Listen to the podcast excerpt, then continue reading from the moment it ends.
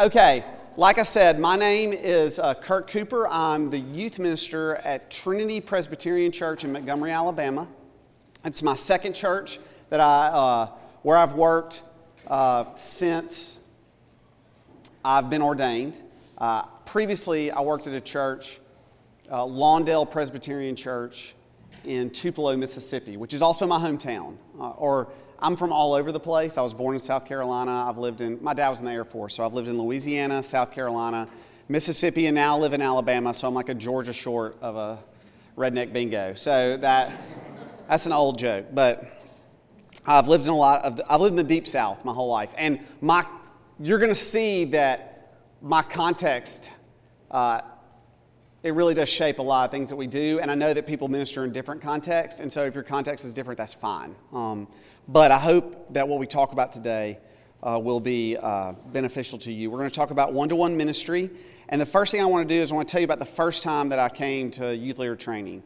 Uh, it was many years ago. They had it at Twin Lakes in Jackson, Mississippi, and that facility is not nearly as nice as this one, so you can be thankful for that. There were a lot fewer people there. Um, and I was newly ordained, new at Lawndale. I, you know, they, this church, Lawndale, great church. They had never really had a full fledged youth ministry. They had an insane amount of children in like third, fourth, fifth, and sixth grade for their size. Um, and so they knew that they, something was going to have to happen uh, for them. So uh, they foolishly hired me and they said, you know, we want you to just create the youth ministry, and that's way too much power for me or really anyone to have. Uh, and I didn't really know what I was doing, and it's a miracle that I didn't drive it into the ditch, but only by God's grace did I not drive it into the ditch. But I had three things that I was sure were going to make me a success. All right, three things. I knew that if we had that and first of all i knew that what success was was numbers that i had to grow this youth group in numbers both from within the church and then also outside that numbers mattered. And anyone who said they didn't they were full of it. And you know they don't let the people from the small churches teach the electives. You got to be at a big church you know i mean like whatever it is like that's where we get the glory because that's the gospel right? I mean our own personal glory but i'm also pretty sarcastic. You're going to pick that up in a second but, so I knew that numbers were everything. The second thing I knew is that programs were, were also everything, and that we had to have, we had to play cool games. This is something I was already good at. I really liked being in charge of games. I can come up, I've come, I can come up with better games than most people. Some of them are not even borderline dangerous, but actually dangerous. One of the first games I played at Lawndale, we called it Hostage. and what we did is we took like three girls and we gave them a car and we gave them one of the boys with a hood over his head. And three boys and one girl with a hood over her head all right? And we said you can you have to be back in 20 minutes without the hostage. So the furthest away you can go is 10 minutes. We let we leave the hostage there with someone to sit with them with, with an adult to sit with them. But and the, the, the hostage has a cell phone with no numbers in it. And so they have to figure out how to call their team and see who can bring back their hostage and hide them or whatever. It's so dumb. Uh, it's such a dumb idea. Uh, but it's, it's, really fun too, so whatever. No, uh, I do not. Lawyers have ruined everything. But so I did that. I knew that we had to play cool games we, it had to be cool. I was determined, I grew up in a tradition in which if I liked music and it wasn't by Steven Curtis Chapman, then I was a sinner. And so I like really rebelled against that. Uh, when I became a minister, I was like, I'm gonna be a cool youth minister. I'm gonna curse every now and then, and like I'm gonna. I actually made fun of someone who cursed on this trip. I was like, uh, this is such a mean thing to do, but someone cursed while we were at dinner, and I was like, I looked at him and I was like, I remember when I thought I had to curse to be cool, which is such a mean thing to say to someone because I'm a mean person. There we go. So, anyway, numbers, programs, and then also, I thought I was a really good teacher. And better, I knew the youth ministers that were in my hometown, and I was like, I'm better than them, just straight up. I'm better than some of the senior pastors too. And the truth of the matter is that was partially true. Um, I, was, I was not nearly as good as I thought I was, but I was, I'd been to seminary, and so like I'd had all these RUF teachers teach me, and I was stealing all their stuff. So, you know, I, it was kind of, it was kind of true. And I just said, this is what's going to make me success. And I got to YLT, and I just had a revelation at YLT at Twin Lakes in Jackson. Uh, they had, they started talking about the philosophy of ministry, and I had done kind of done the RUF internship, so I already knew the spoiler alert, we've stolen RUF's philosophy of ministry, so, and then made allocations for the covenant family. I have to say that because Joey Stewart might listen to this. But uh, I already knew that. So I played a lot of games on my phone, or not on my phone, on my laptop. I played Sporcle quizzes uh, during the philosophy of ministry. But when it got to one to one ministry, I just, I, it was not something I was really interested in. I was like, that seems like a waste of time. And I got really convicted. Uh, I don't even remember who taught the class or who was teaching, teaching it then, but he was basically saying that one to one ministry was the essence of ministry, and if you're not doing it, then you're not doing ministry. And I thought to myself, all right, well, I'm going to go home and I'm going to try that. I'm going to go on a one on one blitz. And I'm going to just start one on oneing the crap out of my students. Like, I'm just going to go for it. And you know what happened? Everything that I was trying to get with programs and teaching and numbers, I, I wasn't getting it. And all of a sudden, when I started doing one on ones, guess what happened? All the other things fell into place. You think that your gift is teaching? Whether you're a girl or a guy, you think your gift is teaching? First of all, have you heard Sandy Willson yet? Because let's just slow down on whether you're gifted or not. But, uh, you know, guess what? Everybody thinks their gift is teaching. Everybody does. This is like Vanderbilt, right? I get tired of hearing Vanderbilt. Vanderbilt ministers come to YLT and they all say the same thing. Uh, Brian Habig said it, Stacy Croft said it, and now Richie Sessions says it. And they're like, Vanderbilt students have an existential crisis. They get to Vanderbilt and they are they don't know what to do because everyone there is successful and smart and good. And they don't know they just have they don't know what to make of themselves. And i've, I've heard it so many times i kind of make fun of it. I know that's the case but everyone can teach okay? It's not hard to be a good teacher. I'm just going to tell you it's not. It's not hard. Um, everyone you think that you're creative and make good games? Every, everyone anyone can do that okay? And they're probably not as good as you think they are but this thing that I started doing, one on ones, it was the one thing I was bad, I was worse at it than I was at anything else in ministry. And the more that I did it, the more our ministry grew. It grew deeper and it grew in numbers. And I kept doing it over and over again. And everything that I wanted from all those other avenues would just, just fell right into place because I embraced one to one ministry. So that's why I teach this class, is because I was convicted of, one, of the importance of one to one ministry. Now, for some of you, you're going to be like, this is obvious. But for even if you think that one to one ministry is important, I'm going to say this to you you don't think it's important enough. Okay? You, you don't think it's important enough. And some people say that this class is like a kick in the pants, and I hope that it is that for you if you're not really engaged really regularly in one on one ministry. But um, this is where I want us to do today, okay? We've already done the introduction, so that's wonderful. And also, I made these slides like 10 minutes ago, so if they're misspellings or whatever, just don't judge me on that. I wasn't sure I was going to get a projector because I'm not the kind of speaker that gets the nice room. So, so I mean, you look where they've stuck me, like at the very end. They're like, maybe no one will come. but anyway, so why do them? What makes a good one?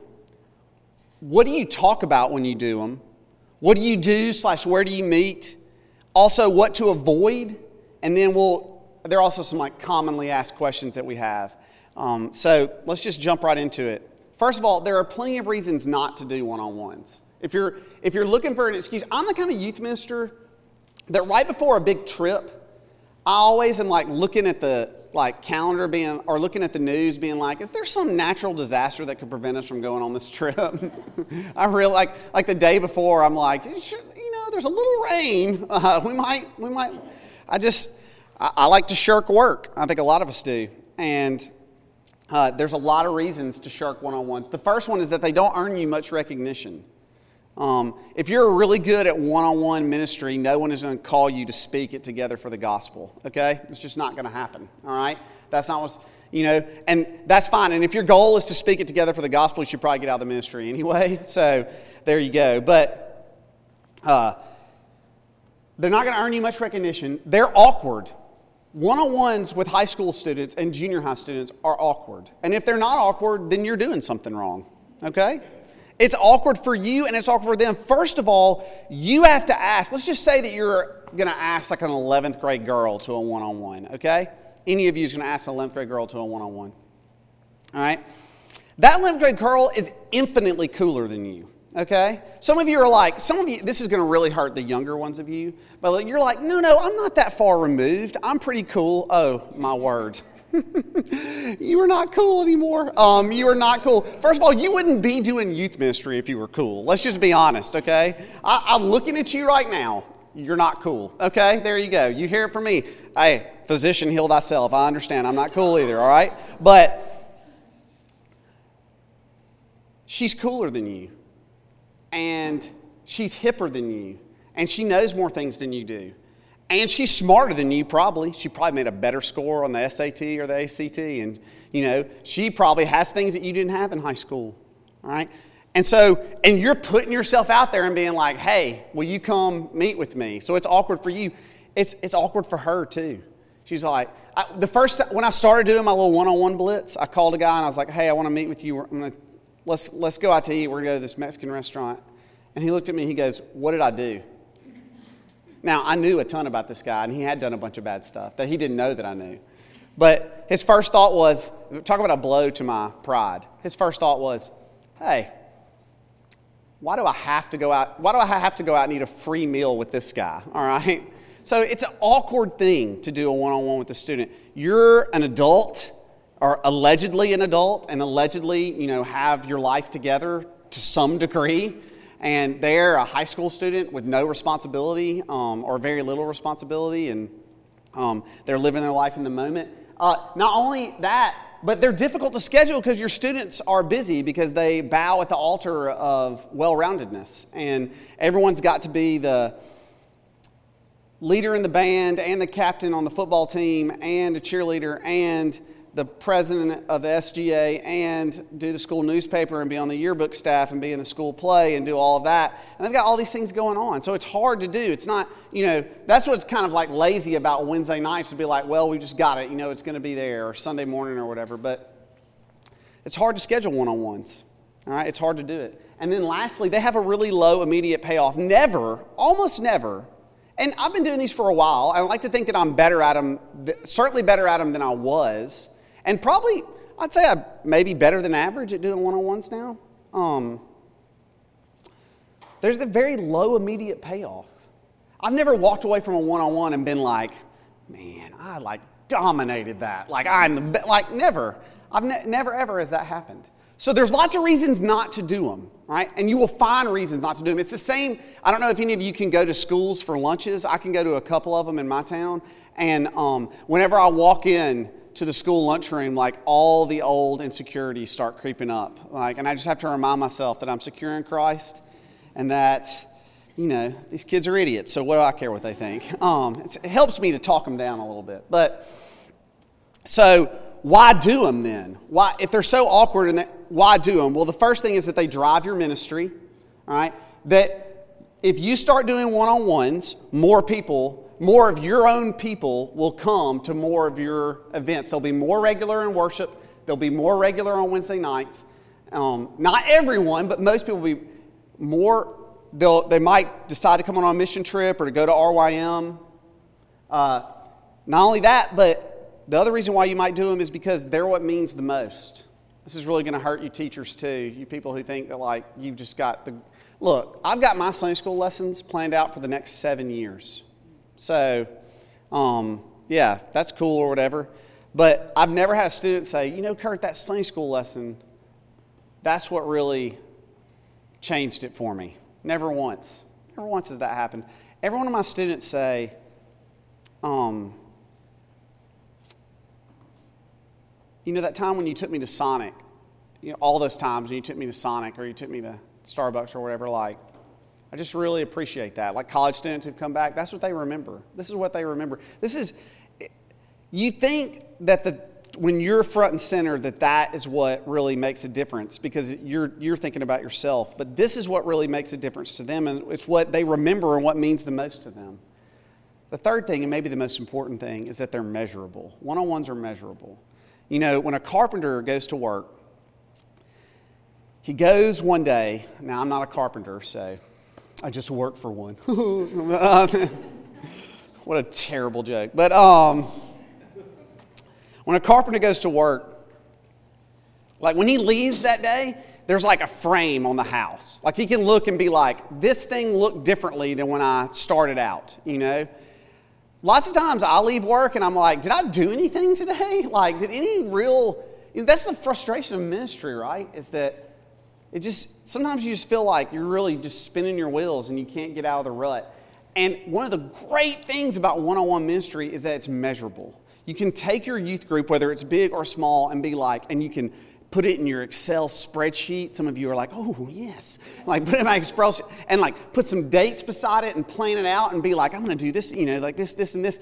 And it, it gives you a real sense of accomplishment, which is good for you. You need that in ministry. But not only that, but it also is like, it's like a, it's like a tally or a receipt of the ministry that you've done so that when parents are like, you know, why don't we pay this full time youth minister? Seems like all he does is, you know, play chubby bunny with students. You can be like, well, actually, they actually won't be saying stuff like that because what they'll actually be doing is saying, hey, thanks so much for taking my son or my daughter out to eat.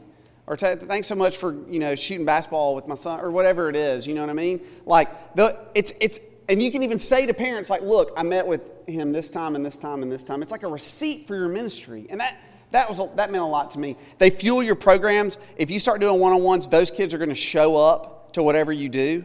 All right? Uh, they have a long term payoff that is astronomical. Okay? One on ones have an astronomical long term payoff. They, in the, in the moment, it doesn't feel like maybe you got a lot done. Over time, you become, you know, this warrior for Christ who is like, you know, it's like Paul than you. Like that's that's that's what it feels like as like later on in life. So uh, they let you know your students for real. You, I would argue that if you're not doing one-on-ones, you don't really know your students. Uh, you don't really know what they're like. Uh, you need to get to know them, and we're going to talk about that. That is really the main purpose of a one-on-one. It's, a, it's a data mining or information gathering endeavor. And uh, lastly, they shape your teaching. It will change the way that you teach and what you talk about from the pulpit or from the stage or from wherever you meet. It'll change. You want some, some people are pretty cavalier in the illustrations and examples that they use. In fact, I've been accused of that. You get less cavalier and a little more careful when you know the real struggles of your students and what's going on with them, right? So it really, it, it, it, one on ones fuel everything about your ministry. It's the most important thing that you do. Nothing else is important as this, okay? This is going to get people in Lord's Day worship. I know people will say, well, Lord's Day worship is the, you know, the key to the church. And I would agree, this gets people in Lord's Day worship. All right? People will say, what about the sacraments? This gets people taking the sacraments and making professions of faith. This gets people, this is, this is the first wave of how we grow, not only the youth group, but how we grow the church. All right? And you can look at that in the way that Jesus grew the disciples. Jesus walked up to disciples one on one and was like, hey, follow me. Now, you're not Jesus, so yours are not going to go as easily as that, okay? But that's how mine go. No, but, but, but this is how it happens. Okay, let's have some fun for a second before we talk about what makes a good. I know most of you are Presbyterian, so you don't like fun, but you'll just have to grin and bear this. Um, I'm going to ask a question, okay? We're going to have a little participation. Here's the question or the scenario you have won a prize, and the prize has two options. You can choose either, but not both. The first option is a year in Europe with a monthly stipend of $2,000. The second option is 10 minutes on the moon. Which option do you choose? And most importantly, why? I'm going to send you a link with all these. So, yes, yeah, so you don't have to worry about that. Okay, let's, let's find out. That's yeah. Um, let's ask. Hmm. What's your name? Katie. What would you choose?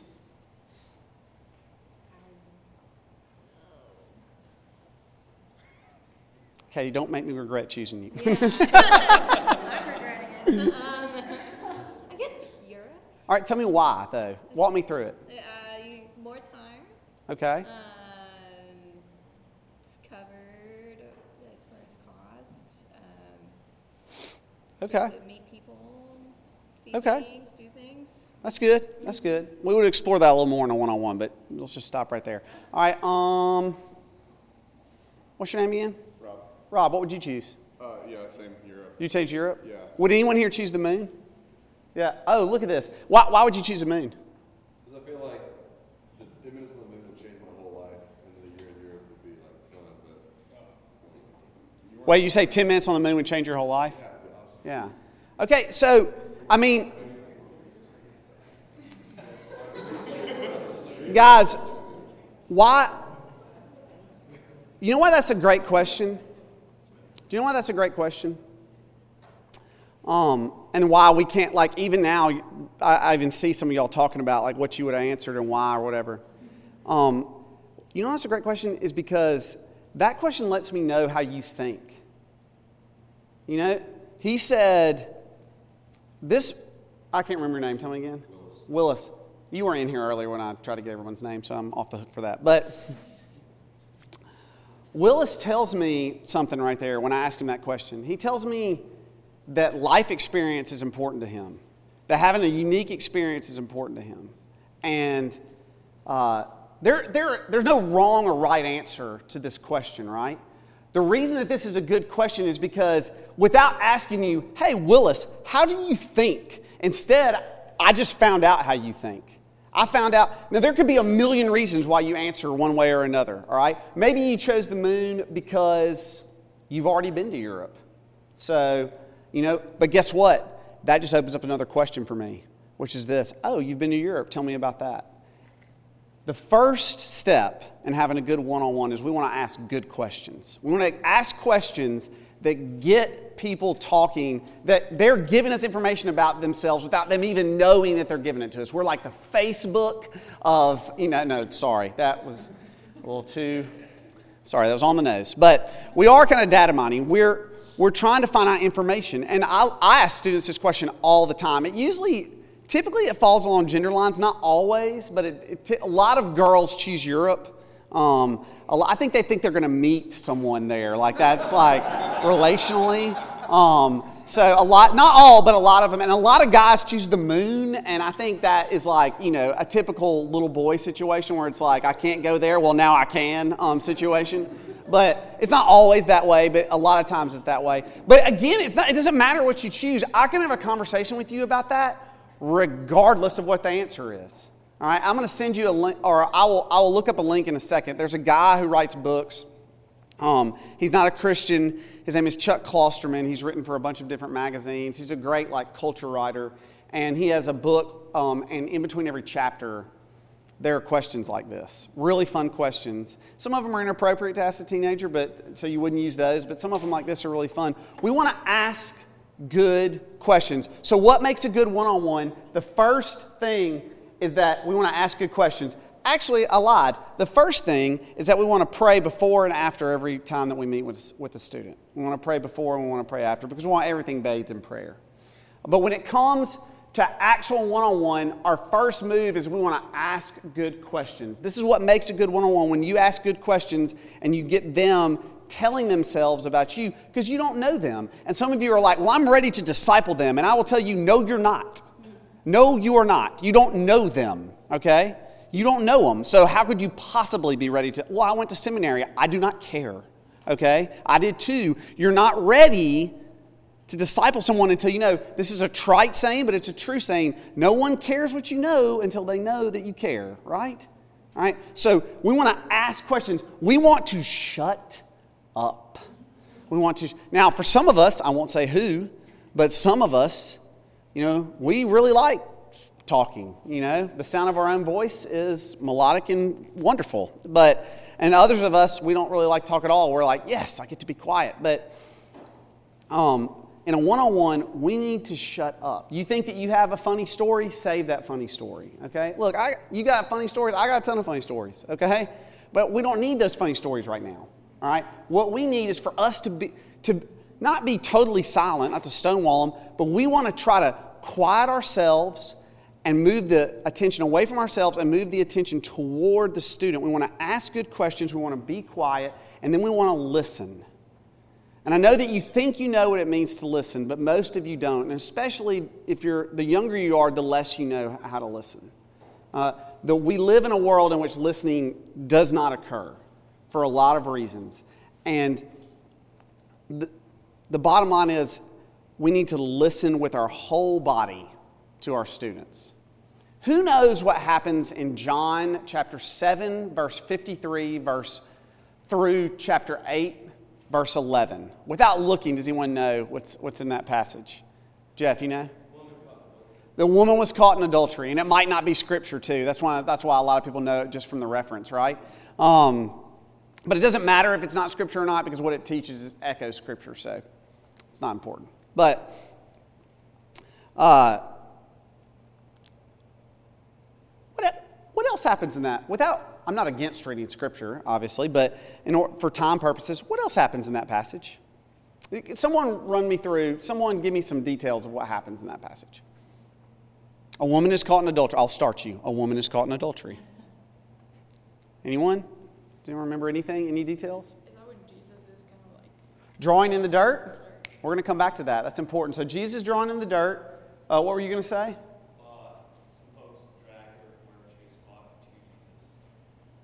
They caught her red handed, or they caught her in the act and brought her to Jesus. But that, I mean, adultery is a team sport, but they didn't bring, you know.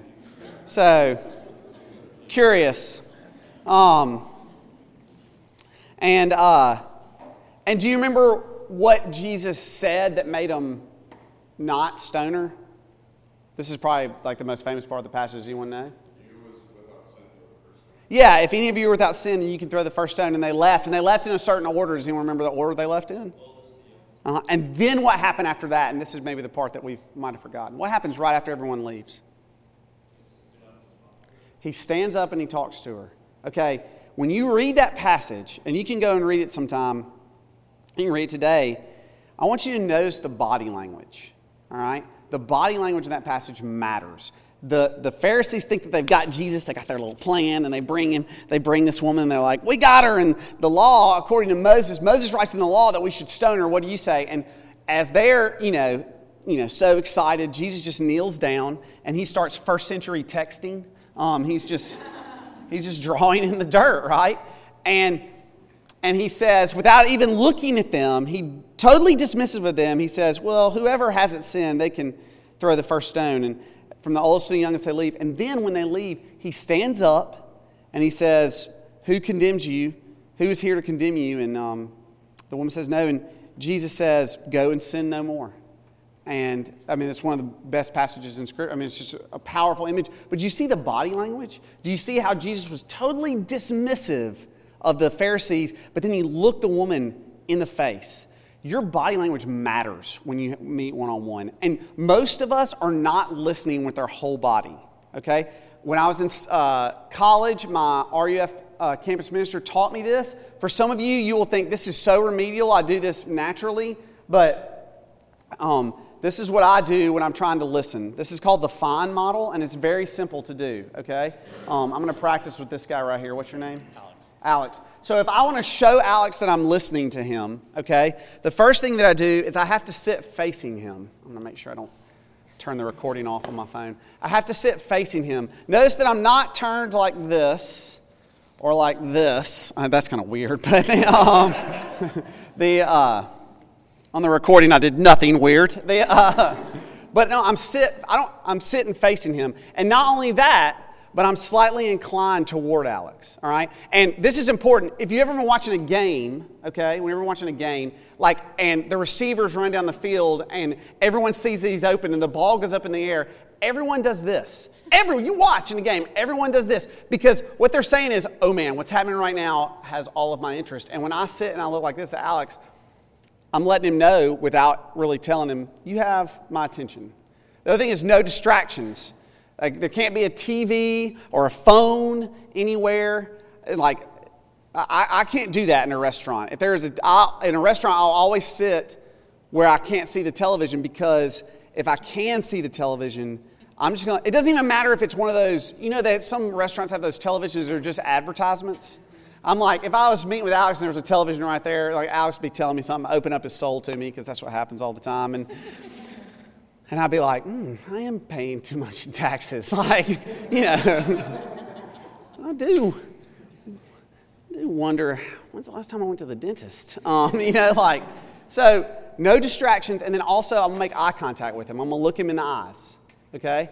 And I'm not gonna have my phone out. I'm not gonna have anything out. This lets him know, I'm letting him know with my body that he matters. And that's really what we wanna tell our students, right? That's why we do one on ones, is we're doing one on ones to let them know that they matter, all right? But be careful that you're not trying to tell them they matter and you've got your legs crossed or your arms crossed, you know, or you're looking at your phone or you're yawning, okay, in their face, which I've seen happen. Uh, don't do that. Instead, think about the fact that you need to listen to them, tell them. They say that nonverbal communication is 90% of what we do. All right? I don't know how they measure that. I don't know how they, uh, that seems like an impossible statistic to actually know. But I know that nonverbal communication is important vis a vis John 7 53 through 8 11. And we need to take that into our one on one. So we need to actively listen to what they say, uh, not treating them as a project, all right? but treating them as someone that we want to get to know. They're an expert on them, okay? No one is themmer than them, right? They're, they're the expert on them, and so we want to listen to the expert.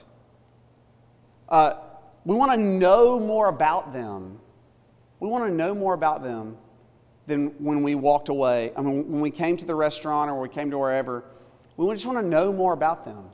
We want to find out information about them and not just their facts but how they think so the facts are important what's your name what's your birth order um, you know like are you the first or the last you know like we're going to get into what to talk about but you know it's kind of like sorority rush like what is your name? Where are you from? What is your major? It's like okay well do you really know that person now? No you just know a couple of facts about them all right? And so we, but we want to know the facts but we want to go deeper than that too. We want to ask good questions. And I'm going to tell you right now you, you want to investigate this student. Recognize that a couple of things. One, they're not always interesting. Students are not always interesting, okay? It's okay to say that. Um, they're not, but sometimes they tell stories that are just bad stories. You know, bad storytellers. Now, I'm a good storyteller, so it really bothers me when people tell bad stories. I'm like, you should just sit down, let the expert take over right here. They, um, they're telling like their honeymoon story or something. I'm like, I got it from here. the, uh, but that's a funny idea. Uh, they're going to tell bad stories, boring stories, inane stories. The story is important, the student is important, all right? And because the student is important, we're going to pay attention to the story and listen to it. Another thing, if you do youth ministry for any amount of time, you're going to see that they start repeating themselves.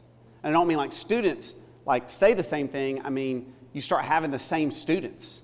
Like they just have different names and bodies and sometimes genders, but they have the exact same personality and they tell all the exact same stories. And that can make you really cynical if you're like me. Um, I don't know how many times that I've had to hear the story about the huge deer that was killed with all the horns. Um, so many, I know they're called antlers, like so many points, Kurt. They, um, so many points. There was a doe in a green field. I didn't know if the buck was going to come out. Um, spoiler alert, the buck will come out. And we wouldn't be having the story unless you missed, maybe.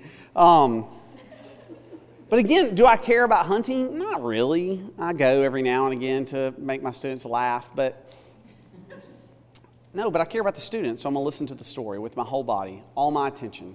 I want to know. And this is a great opportunity to be like, hey, teach me something. Because sometimes your students know things that you don't know. And, you know, like information that you don't know. And I, I, will tell you this sometimes I act like I don't know things just to watch people explain. Um, it's just a game that I play.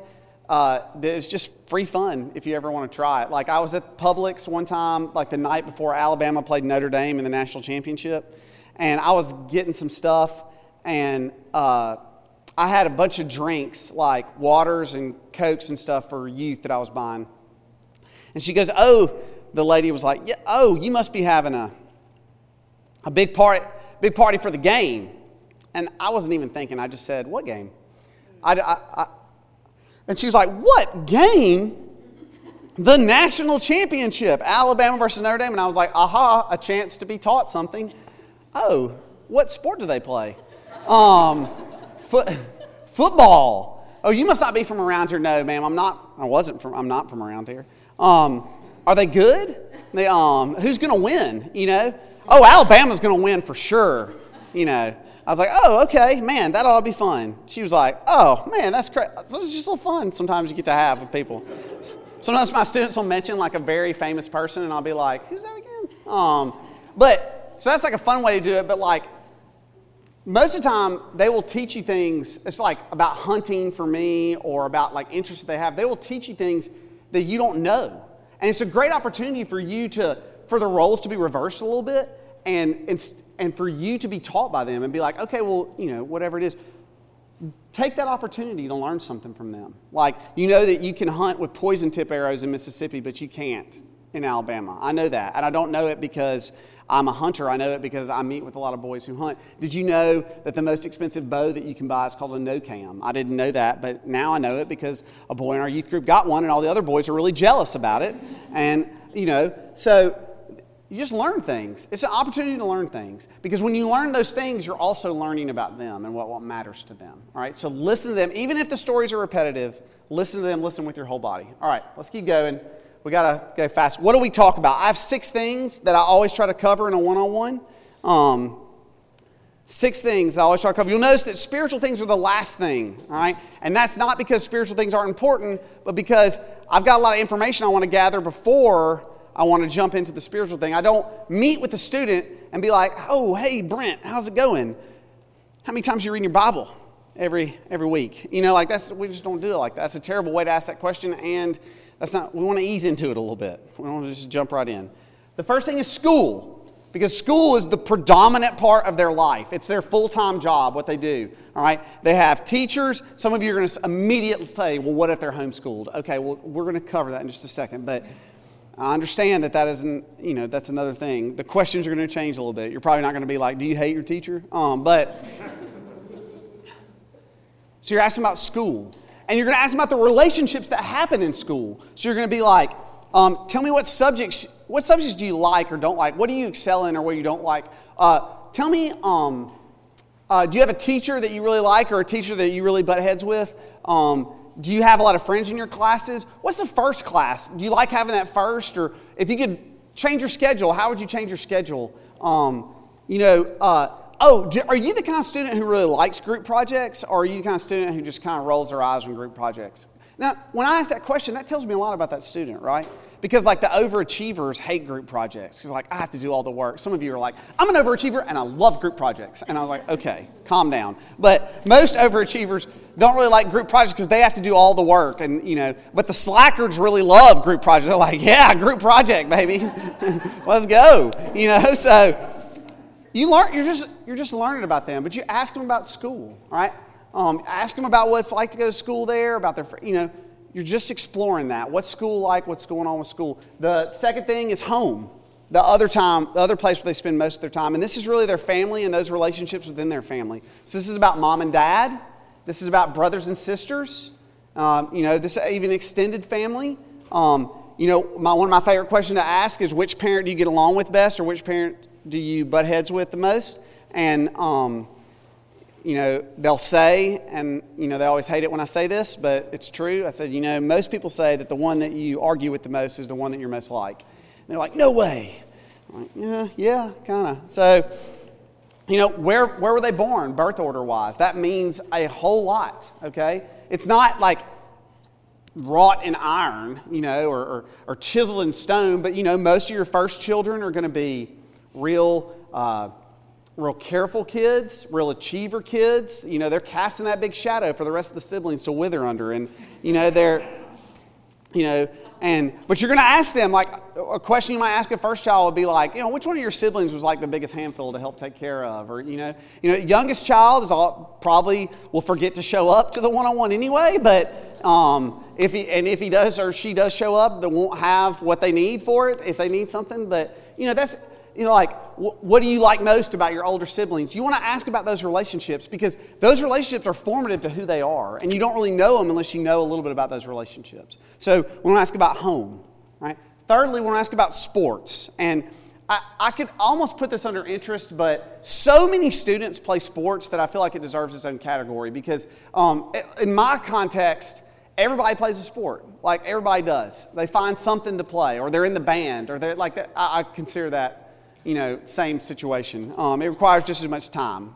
But um, anyway, like, what are your coaches like? What are your teammates like? Do you get to start or not? Uh, you know, who's ahead of you on the depth chart or um, who's really good or, you know, like, tell me about, tell me about that. I, I ask boys this a lot. A lot of my questions are about boys because I do most of my one-on-ones with boys. So to you ladies, I apologize for that. Um, you're not going to get any exam. I, I, have done some one-on-ones with girls before, but um, we'll talk about that at the very end. Um,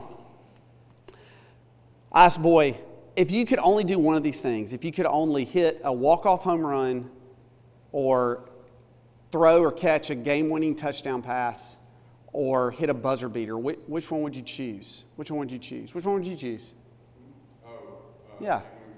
Game winning touchdown. Okay. You know, I, I ask a lot of guys that, and um, a lot of them love football, and that's what they choose. I had one student say, I would definitely choose home run. I said, You don't even play baseball. He goes, Yeah. He goes, But, you know, when you hit a game winning home run, like the team is excited, but you get to run the bases by yourself. Like, and all the glory is on you. Now, what is that student telling me about that? like, there, I was like, Are you my little brother? They, um, did we just become best friends? yep. But, uh, so, yeah, like, we want to ask questions like that. We want to put them in hypothetical situations and get what they, while they think about sports, you know, about practice, about workouts, about all those things, you know. All my students are threatening to quit their sports all the time. Like, that's, are you thinking about quitting and why? Like, every one of them is thinking about quitting and why, why are they thinking about quitting? So, uh, fourthly is relationships, and this is friends and romances, all right? Friends and romances. And we want to be careful here. We're not gonna we'll talk later about gossip and how we avoid that. So we're not talking about friends but i'll give you an example of a question i might ask because i would be like hey if you got thrown in jail and you could only call one of your friends to come bail you out who's the first person you would call?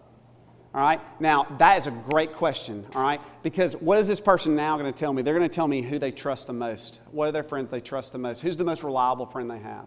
All right so like you want to ask them uh, questions like now if they have a boyfriend or girlfriend don't be afraid to ask about that. Be careful about that too. Um, and i don't want to say be careful about it but uh, just know that that can turn into a much more serious conversation uh, than when we're just talking about friends. But when i ask about that why you know why do you like her or, or like him? You know some of my more crass guys are probably like, well, she's hot. You know, like, okay, cool. She's probably not going to be hot in like 25 years. So, um, I mean, go to your grandmother's Sunday school class. How many of those women are hot? But, so maybe we should build our relationship on something else. Um, but fair enough. I mean, I was a high school boy. I can get down with that. So, um, but like, what, does the person you're dating remind you of your parents in any way? Oh, no, never at all. Okay, okay. Um, the, uh, like, uh, what do your parents think about them? Um, did y'all ever spend time with her parents or your parents, his parents or, you know, your parents? Uh, these are like, so we're just trying to get a picture of what their life is like and what they value and, and how these relationships how these relationships are. Do your best friends have boyfriends or girlfriends? And, uh, you know, uh, I, lots, I've had lots of guys just say, like, oh, yeah, well, so and so is my best friend, but ever since he started dating so and so, he just doesn't hang out anymore. Uh, I hate her, you know, like, and, you know, but that tells me something, right? It's like this guy really values his friendships and that it's getting taken away from him. Again, I'm just, I'm just taking that information in. What I'm doing is, if you think about like poker chips, I'm just raking those poker chips in, relational capital. I'm just gonna take it in like this. I'm just, we're not gonna cash it in on the first one, okay? We're not gonna be like, now let's pray to receive Christ after this one on one. Like, that's, that's not what's going to happen. Or let's, you know, let's walk through Galatians together after this one one-on-one. No, that's that's discipleship. This is not discipleship. This is the beginning of discipleship. It can turn into, it can turn into discipleship, but this is not discipleship. All right. This is this is really information gathering. All right. Fourthly, fifthly sorry, interest. And so this is anything that takes up their time that isn't sports or extracurricular activities. So, like, it's not school functions. So, this would be like what they're, what Netflix shows they're watching. Okay, you gotta be really careful here. Um, the, uh, but uh, do they like? Do they have other interests? Are they like big into video games, or is there a television show that they like, or are they really into anime? I don't know, like whatever it is that they like. They've got some interest, and this is where I'll pause and say I think there's a question at the end. Someone always asks when I teach this class, well, what if someone just won't open up at all? And open up at all, and I always say, everyone is passionate about something. Everyone is passionate about something. Even if their passion is not being passionate, if apathy is their thing, then that's what they're into, that's fine. But everyone is passionate about something. Um, we had a girl in our group that, uh, you know, I didn't know really well, and she came on a mission trip. I was kind of surprised that she signed up for the mission trip. She was just kind of on the fringe of our group, and she signed up for this mission trip. We went on it. And I found out that she really liked to draw and she was really into anime. And so one day I just sat down with her. There's a bunch of people around, but I just sat down beside her because I kind of like to draw. And I was like, hey, will you teach me how to draw some of the stuff that you draw? And she, like we just had some chalk and we were helping some kids draw. And I was like, show me some stuff. And so she was like, all right, well, you want to do the eyes like this? And she, I just let her teach me how to draw. It's the most she's ever talked to, talked to me in my entire time of knowing her all right? It's the most words she's ever given to me. Why? Because she was passionate about it, right? So we want to talk about her interest. Let them teach you something, all right? Um, they have interest. Be careful about the shows. Be careful about, um, this is why I say don't talk too much. Like, be careful about talking about yourself. You, you young ladies, if you're not married and you're doing one on ones, and let's say that you have a boyfriend, I'm sure he's a great guy. Um, these little girls will want to know about your boyfriend and about your relationship. They're not ready to talk about that. Um, don't don't download that to them. Um, you can be like, well, he's nice. Um, that's probably about as far as I would go with it. You know what I mean? You're because we're not we're not here to learn about you. All right, we're here to learn about them. All right, but they, they might ask that. Um, you know that there's some things that they can't handle, and they're going to be into things that maybe they shouldn't be into. And we want to be careful about not condoning those things. So if someone is like, oh, well, if I'm like, oh, well, what, what do you, you know, what are you into? What do you like? And some guy's like, man, I love Game of Thrones. I'm like, okay. um, that is basically pornography, so with dragons. So, whew, um, I can't be like, oh, that's cool. I can't do that. I can't be like, oh, cool, cool, me too, love it. Um, no.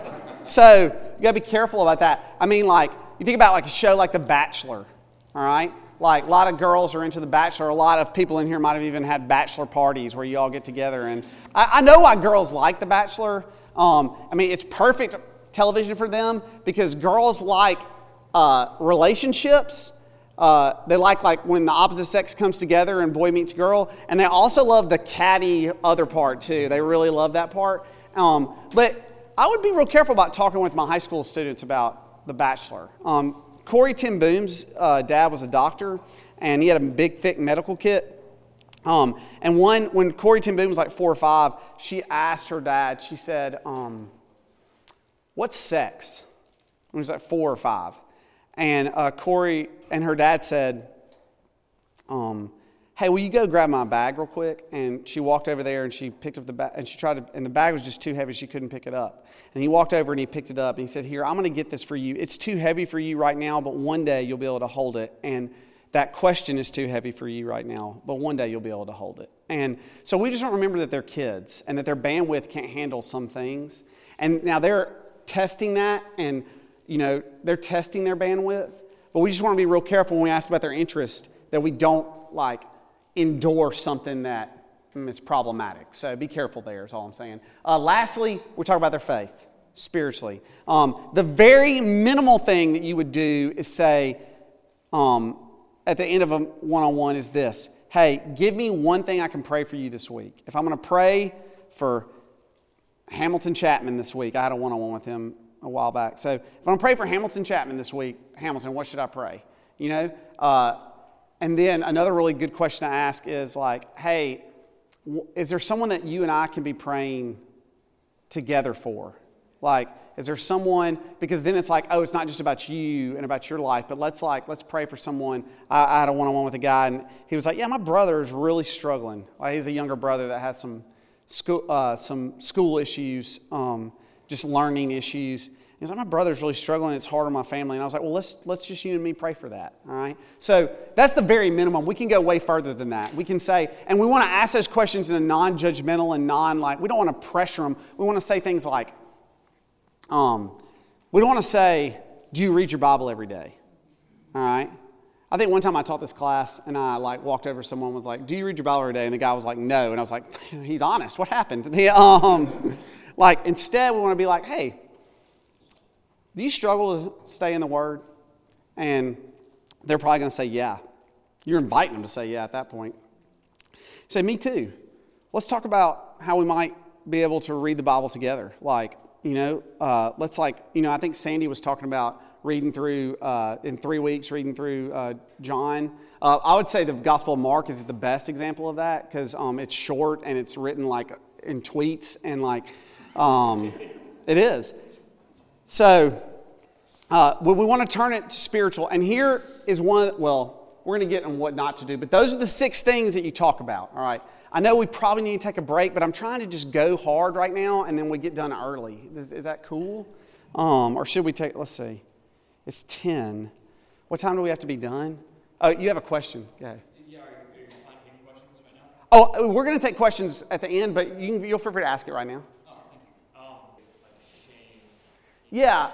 Well, I, I mean, sometimes you just have to rightly say, I don't think you should be watching that. And I don't think it's a shame thing. It's like, I'll tell you this.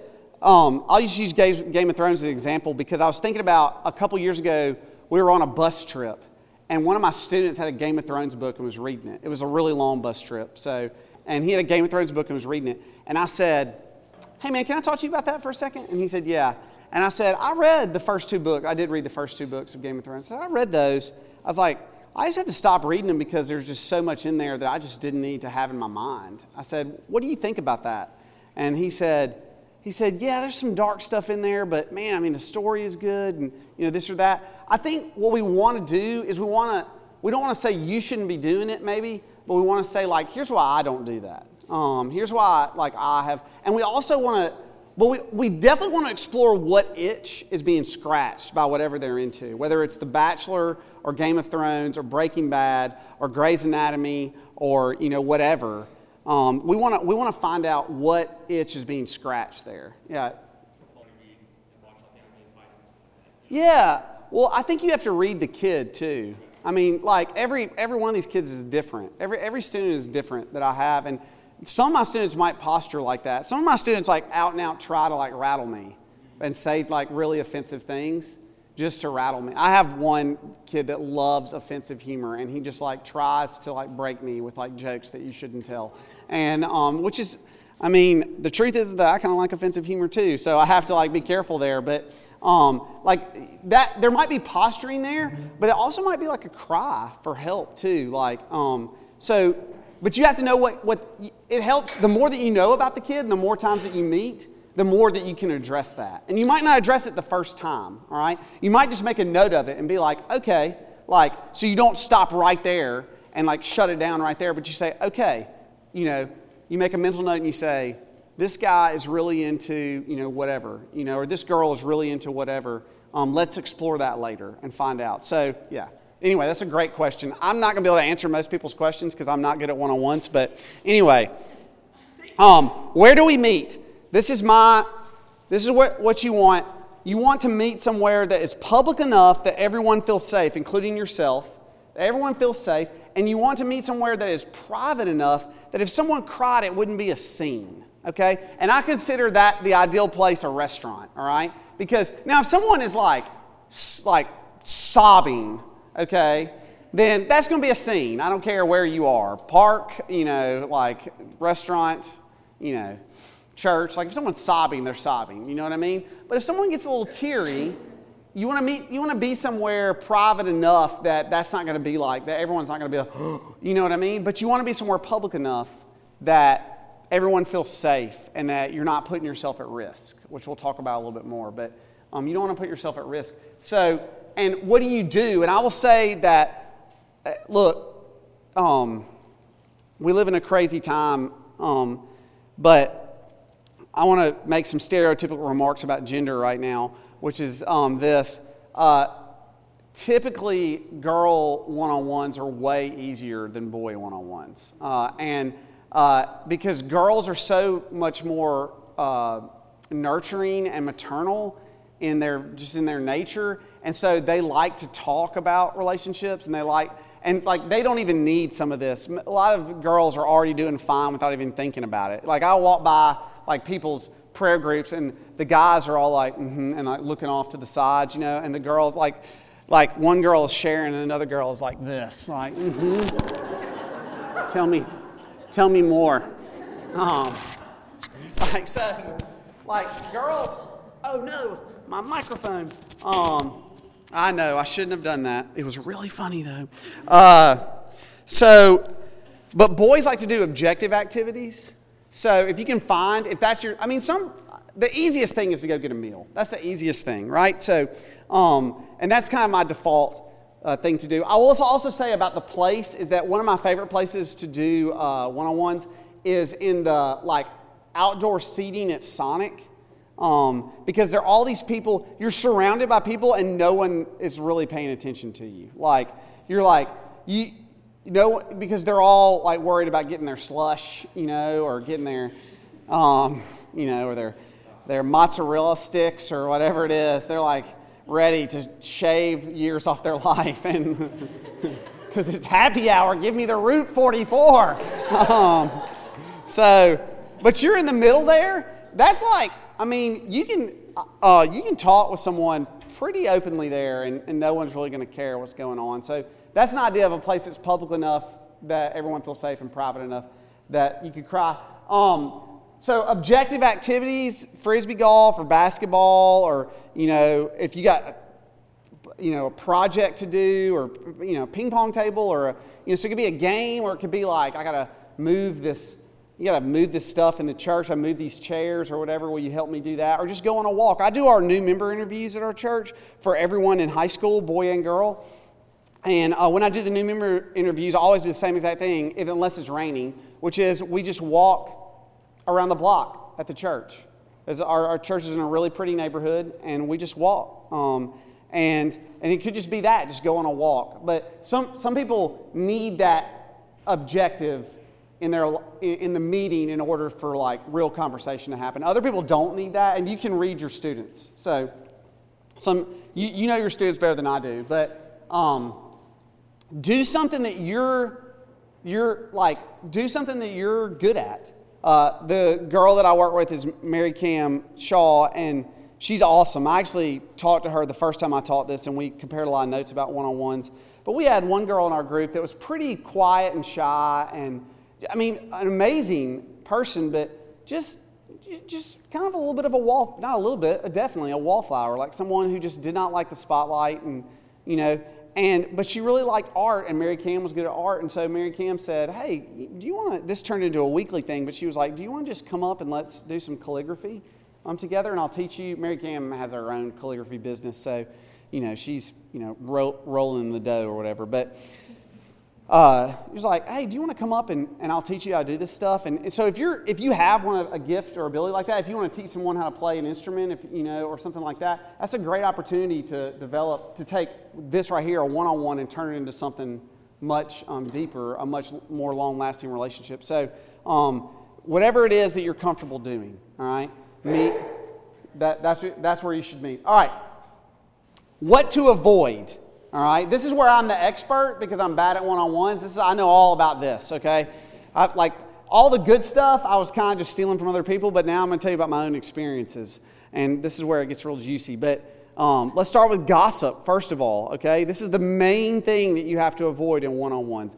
A student has to know that what you what they tell you is not public information if they think that get out of ministry don't stop doing one-on-ones. Please go do something else okay? If you like to tell stories then just go do something else. If you can't keep a secret you're like oh i just can't keep a secret. Well then the ministry's not for you. I'll just tell you that. It's not.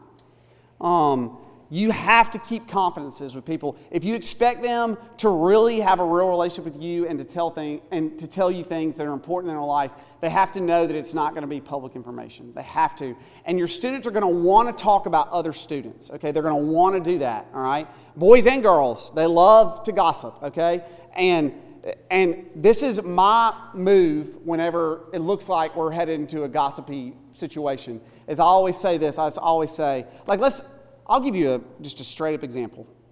Okay, let's say that a student came to me and was like, "Hey, I just thought you should know that Steve is drinking every weekend. I think he might be like an alcoholic." All right, I would say this to that person: "Thank you for telling me that." All right, thank you for telling me that because that's important that I need to know that, and I'm happy to be trusted with that. I don't want to talk with, about that with you further, and I appreciate if you wouldn't talk about it anymore with anyone else, all right? And let me talk to Steve, okay? Um, because I would never talk to Steve about you, so I can't really talk about Steve with you. Um, so I would never ever talk to them about you, so I can't talk to you about them, all right? Um, and what that does is it confirms the fact that you are a vault, that you are not going to run your mouth, all right? And you have to have that, okay? You have to have it. Now, there are some things that you have to share, okay? There are some things, and everybody's states are different as far as like laws or whatever, but kind of the, you know, if they're going to hurt someone or hurt themselves or any kind of crime or abuse that's been committed, there are some mandatory, mandatory reporting um, moves that you have to make if that were to happen. And you should definitely talk with your senior pastor or executive minister or whoever you have at your church about how your church, how the church policy works with that because you want to have a close relationship um, with him and you want to be able to take those things to him. And you want to let the student know that too. You say, well, look, there's some things that by law I have to tell, but most of your one on ones are not going to be that. 99.999% of your one on ones are not going to involve mandatory reporting. But you should know that. Uh, but you need, to, you need to know, the student needs to know, I can trust this person. All right? I can trust this person. Um, the second thing that you've got to avoid is I'll tell you one more story about gossip to show you just how complicated it can get. Except my nose is bleeding. So, you know what? Why don't we take a break? I'm serious. My nose is bleeding right now.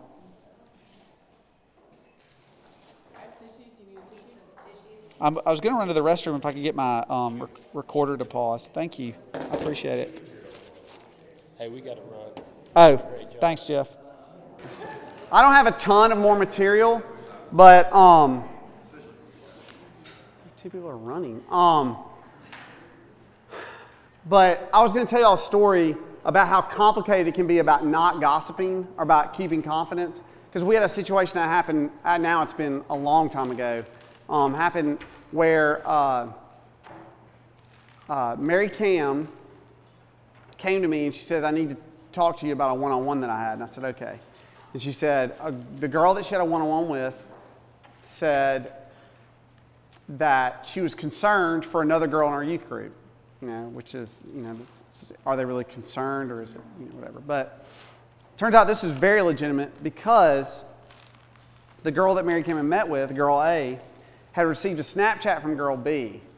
But girl B meant to send it to her boyfriend, who's also in her youth group. And it was the kind of Snapchat that you would not want to send to your friend. I, the kind of Snapchat I would say you should never send, but the kind of Snapchat you now, how awkward is that? That's super awkward, huh? Um, be like, man, I can't imagine like, anyway, that conversation. So here's how complicated that is, okay? Um, we've got to address that issue with this girl and with her parents, who I'm sure she talk, talked to about it, all right? We got to address the issue with the girl who sent it, even though she doesn't know that we know, and with her parents, who most certainly don't know. And I probably need to get a one on one with that guy pretty soon because I got to address it with him and maybe with his parents, who most certainly don't know. Right? All right. That's a complicated scenario. In that exact scenario, what we did is we went down to talk to our executive minister, and the three of us just put our heads together. And we said, All right, well, this is how we're going to have to do it, okay? We're going to have to do this, this, and this, and this. But see, situations like that are complicated, right? You, you want to keep confidences, all right? You don't want to work in gossip, but you also have to address issues when they come up, especially things like that, right? Um, so it's not as simple as being like, well, I'm just not going to tell anyone secrets, all right? I mean, I, I, feel like I'm a pretty good secret keeper, but sometimes, sometimes you're going to handle, uh, sometimes you're going to run into things in one on ones that you're not prepared for. And it's really good if you have multiple people on your staff to be able to go back and talk to your staff and be like, okay, well, this is something, maybe it's a theological question. This happens to Mary Cam some. She'll be like, I was talking with so and so, and they, they really want to know about speaking in tongues. And I just didn't know what to say. And I was like, thank goodness I wasn't there because I don't know what to say. um, you know, and so her move and my move when we don't know is like, hey, would you mind if I read about that for a minute or, or, do a little research? And when the next time we get together, I'd love to talk about it. So don't be afraid to say that you don't know. And that brings me to the second and third thing that make bad one on ones is you talking too much. All right? Even if you feel like you're got a really relatable story, just pump the brakes a little bit. I'm not saying never tell about yourself, but just pump the brakes a little bit because again, we're trying to get the information from them. The second thing is don't give advice, okay? Try to stay away from giving advice. This is something that they will naturally think that you're going to do and maybe even expect you to do, but you don't want to do that, all right? First of all, you haven't got the world figured out, so who are you giving advice? like, who are you to give advice? Um, you're coming to RYMYLT, and then you're going to be like out there like some grand poobah, like, hmm, this is what I would do in that scenario. Um, okay. The, uh, so don't, don't give a ton of advice, all right? It's a dangerous thing to give advice. But in a one on one, it's especially dangerous because you're talking and they're probably not listening. Do you realize that everyone is telling your student what to do? That your student is constantly being talked to, talked at, right? Barked at. You know, their teachers talk at them, their coaches yell at them, their parents talk at them, all right? You talk at them on Sundays and Wednesday. So everyone is talking at them. So one on ones are an opportunity for them to talk back to you. All right? It's an opportunity for them as much as you can get out of them for them to talk. So try not to give a bunch of advice. All right? I'm not saying, what I, don't hear me say, well, Kurt said I couldn't point them to the scripture. Of course, that's not what I'm saying. Um, obviously, you know, if they ask you a question or if they say, you know, I'm in this, you know, someone says, you're having a one on one with a girl, and she's like, you know, every time the pastor comes over to my, uh, to our house, you know, I work really hard to get the house clean, but my sister just sits and talks to the pastor, and I don't really know what to do. You know, at that point, I'm going to allow you to be like, well, you know, in Luke 10, um, you know, like, so most of the scenarios will not be quite on the nose like that. But, but I'm not saying don't take them to scriptures. Do take them to scriptures. Do take your Bible with you. Your Bible, you can sit on there. Instead of sitting your phone on the table, by the way, they did a study on phones. They did a study on conversations and phones. They had a, like thousands of people just have one on one conversations with people.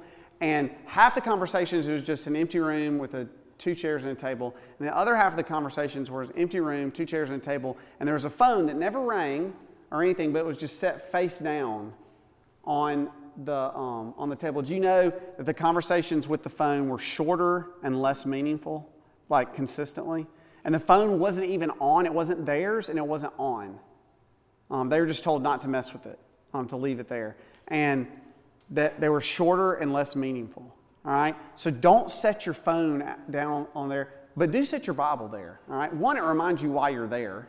All right? And two, it's great to be able to point. I just remember having a one on one with my RUF minister, and like I had a lot of questions because I was this like raging Arminian, and um, I mean, just the worst kind. And he was he never gave me advice. He never he never argued once with me, but he did say, "Hey, well, can we look at this real quick?" And he opened up his Bible. I just thought it was so neat. I remember thinking to myself, "Man, this guy really knows how to use his Bible." So that'd be a great thing to pass on to your students. Have your Bible with you. Don't give a ton of advice. Don't have surface only conversations. This is a real temptation, especially for young people in here, okay? And even for older people. This is a real temptation is to have this one on one with this cool kid, you know, who, and you're meeting with them and you're so happy that it's going well and y'all have talked about all these things, and you've learned about their life, and then just be like, all right, well, I'll see you later. And this is, and, and not take it to the spiritual level. If you don't do that, why are you there? They are not meeting with you because they're cool. You're not their friend. They have friends. They don't need friends, okay? You're there. They expect you and want you to talk about spiritual things with them. And if you don't, they lose use and respect for you. You have no use to them and you have no res- and they have no respect for you. So don't buckle under the temptation. This is something that I struggle with early on a bunch, all right? Because I'd have these fringe kids and I'd want to seem cool and not want to like push them away. And I would just tell myself, like, okay, well, we'll just, we'll just get real spiritual next time, you know? And we just talk about football this time. And don't, at the very least, you have to ask them what you can pray for, all right? And you have to ask them to pray for, you have to ask them to pray for something too. Like at the very, and you have to pray obviously when you leave, but, and if you're eating, pray when you bless the food too. But like, you, you have to turn it, that's, that's the minimum what you can do. Do not make that mistake. It's a big mistake that people make, okay? Surface only conversations, they don't need that from you, okay? They don't. You are not there to be their friend, all right? This is not your chance to have the cool kids as your friends because they weren't your friends in high school, okay? This is not your chance to do that. Um, okay, what about cross gender one on ones? What about boy uh, ministers? Uh, what about boy men meeting with you know junior high and high school girls or women meeting with junior high and high school boys, okay? My pat answer is don't do them, okay? Now, you've already heard me say that I've done them before, so, you know, but I'm a hypocrite, so whatever. That's not the point. My pat answer is don't do them. And the reason why I say don't do them is one, you just need to protect yourself, all right? Because that, can, that is a very thorny situation to get into. But two is that you're completely ill equipped to do them anyway, okay? Um, because you have no idea. Someone is going to come back at me on this, or inevitably someone will. It'll probably be a guy. But you have no idea what it's like for them. You just don't. I have no idea what it's like to be a high school girl. I'm married to a girl and I have no idea what I have no idea what she's thinking or what she's going through. Sometimes she cries and nothing has happened. All right? like she, actually, I guess I could share this. Some, one time she texted me and she said, You know, every day about this time, I just feel like I need to cry a little bit. Now, there is a way to handle that, gentlemen. I'll give you a little marriage advice real quick. Anytime your wife says something that you don't understand, just repeat what they said back to him as a question. It is unstoppable, okay? it cannot be stopped. Marty's like, I don't really like peppermints. You don't like peppermints? I was telling this to a guy at dinner like this week. I was like, he was about to get married, and I was telling him this. I was telling him to do that, and he said, um, then he said something, and I did it to him, and he just went right into telling me more about it. And I was like, see how I just did it to you? And he was like, oh! it's beautiful, by the way. Use this on one on ones too. If you don't know how to respond to something, just repeat it back as a question. It is the most beautiful thing in the world. All that to say, we, we've kind of gotten off track, is that I don't understand women all right? I've been married to one for 13 years, okay? That's a long time, all right? I get to study her, you know, I understand, I get to, I get to try to understand what makes her tick. You think that you can really understand the high school girl experience? Or, ladies, you think you can really understand the high school boy experience? You have no clue. You've never even been in a men's restroom in a convenience store. Don't tell me you know what it's like to be a man. And if you have, I know you haven't because you all seem disease free. And, um, like, you just don't know. You're just ill equipped. And so the best move, the best move is to outsource that to someone else, to find someone else who can do that. Now, I have our church, we, we hire a girls' ministry coordinator, so we have that. And I know that not every church has that, okay? Um, but it's the third most important job in the church, so you should have it, all right? You need a senior pastor, and you need a youth pastor, and you need that girl, all right? Seriously.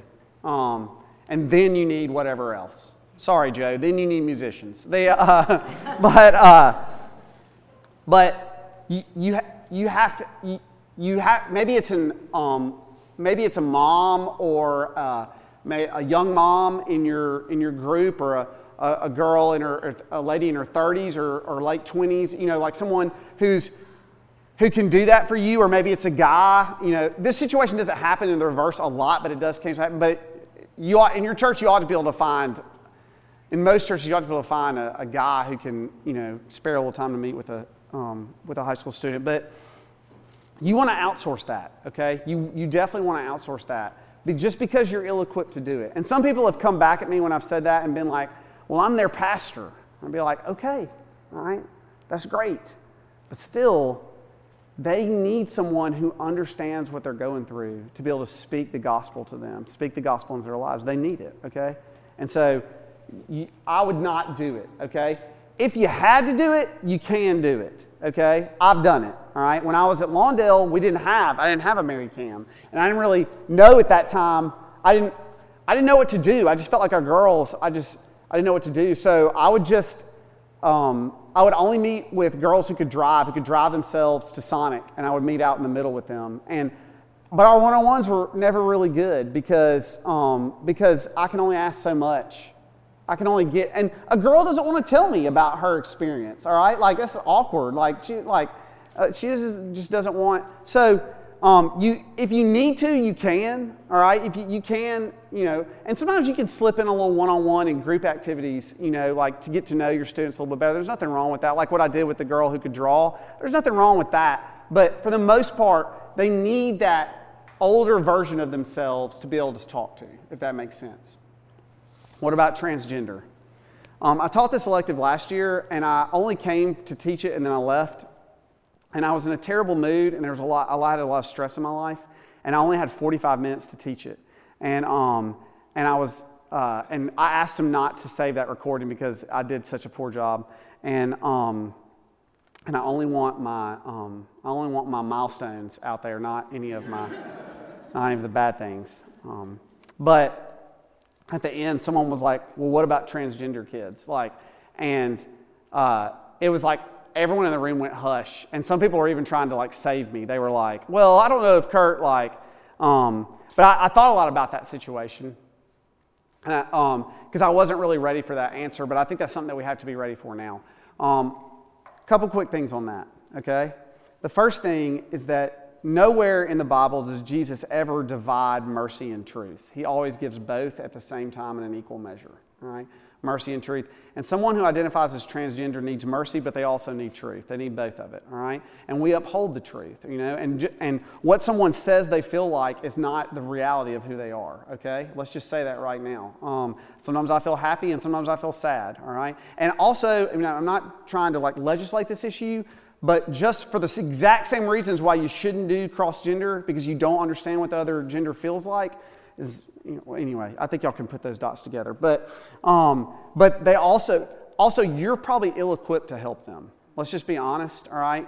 Um, you and I are not, we're, we're, those are some deep issues. That's going to require a lot more attention than maybe you are qualified to give, okay? So we want, that's going to be a team effort. Remember I talked about with the Snapchat incident, how we, how we all put our heads together?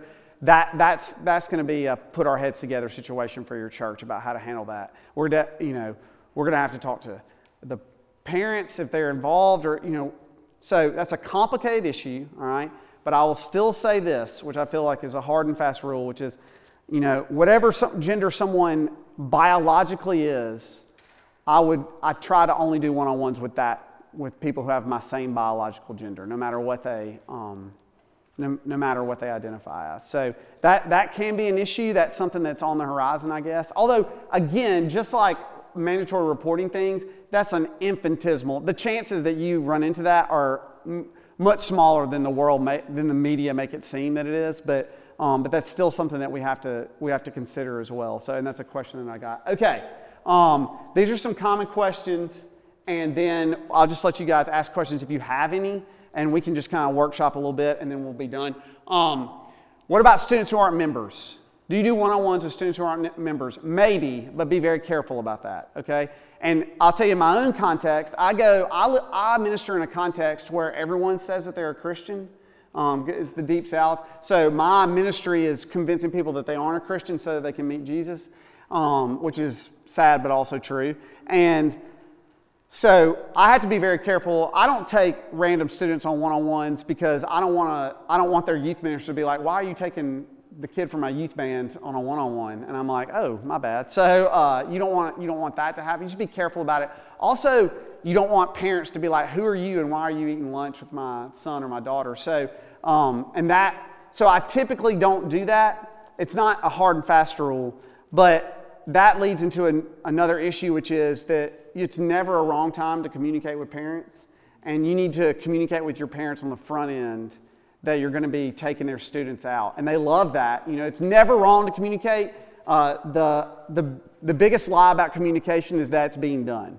That's from George Bernard Shaw. And so you should just communicate with your parents as much as possible about, hey, I'm meeting so and so at the yogurt shop, or, you know, like I meet, um, like you, you, you, should communicate with them. Um, and typically, now if there's a student who comes to our ministry, We've had a lot of families join our church. I won't say a lot, but a significant number of families join our church.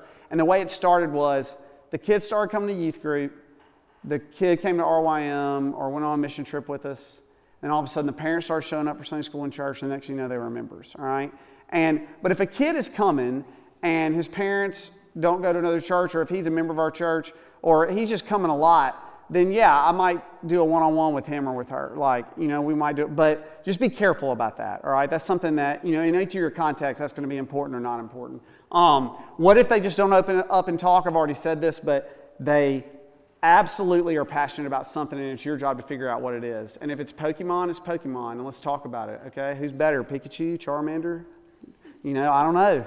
Is it Squirtle? It's tough to say. I have a seven year old, so I'm ready for this conversation. I'm ready for this. Um, I'm here to talk about the Pokemon. So, like, if that's it, it doesn't matter if it's dumb, if you think it's dumb. You know, they're passionate about something. Do I like anime? No, I don't. All right? I don't understand it at all. It looks like bad cartoons to me. But um, it looks like Pixar without money. But, like, if they're into it, they're into it and let's explore it at least a little bit because what we don't want to do is what you mentioned in your question is we don't want to be like oh you like that man? Only nerds and jerks like that or only like you know wow you've just ruined your ministry. Just retire. Um, so and then how frequently should you meet with someone? That's going to vary depending that's going to vary depending on the size of your group okay? Um, now you can overdo it all right I definitely overdid it when I came back from YLT and was like, I'm doing this one-on-one thing. I'm going hardcore. I was like, I'm meeting with every student every week. Like, um, but at that point, I had 16 male students in my youth group, like 16. So let's just think about that for a second, okay? If I meet with,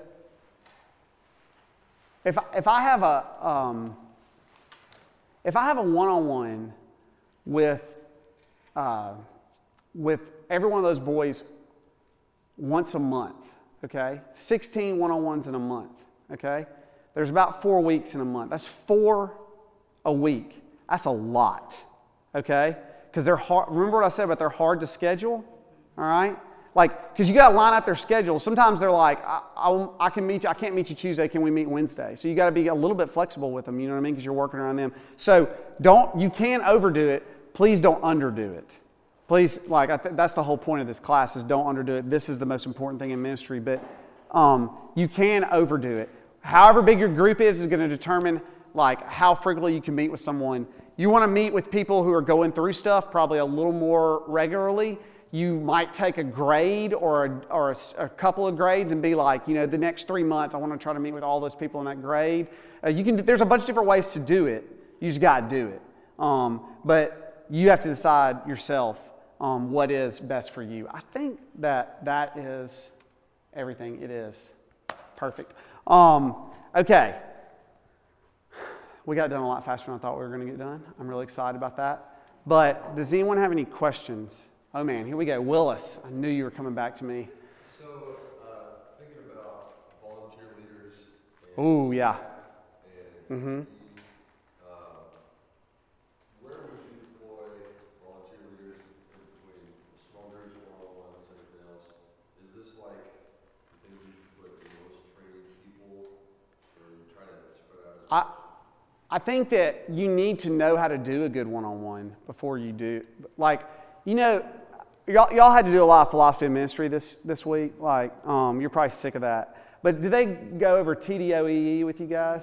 Um, I don't even know what all those words mean, but I know how to do what it, what it, the, I know the idea behind it. Um, you definitely want a TDOEE E one-on-ones as best you can to um, to whoever you're going to deploy to do one-on-ones. We don't ask our volunteers to do one-on-ones, although sometimes of their own volition in our church, they'll be like, I'll have mom, uh, you know, a small group leader, or uh, you know, say like, oh yeah, well I had breakfast with so and so just to check in on them, which is wonderful. Um, those are typically our more, they're the ones who need to be teaching me how to do one-on-ones, not the other way around. But you don't want to ask someone to do something that they can't do.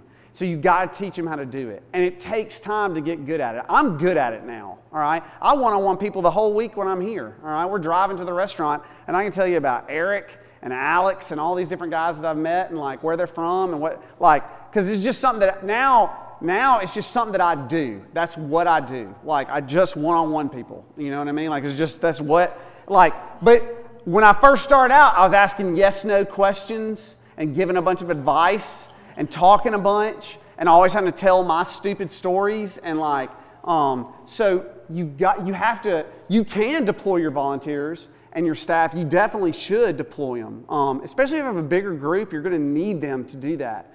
Um, you just got to delegate some of that but you got to prepare them to do that all right? You got to prepare them to uh, to do, you got to you got to make sure that they're ready to do it so that they're not doing more damage than than good.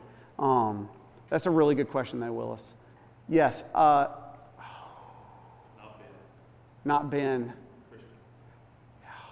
And you're Baptist. Uh-huh. and you're Baptist too, aren't you? Let's go! What's the best time place to schedule one-on-one? See, we, we're able to get into schools and everything. Oh yeah. It's hard to have intimate one-on-ones in the school because it's super. Oh no, no, no, no. So is the best time like, and it's hard to get them after school because of practices and. Breakfast, baby. Breakfast. Is the place, especially for guys. It's the time. They love to eat breakfast. We have a place really close to two of the big schools that we um, that compose a lot of our students. It's called Chappie's, and they know me there. Um, and it's uh, breakfast is for boys. Breakfast. I mean, it's good for girls too, but like for boys, bre- because a lot of boys, if they play football, like they really just play football. They go home. They text someone to give them the answers to the homework and then they go to bed.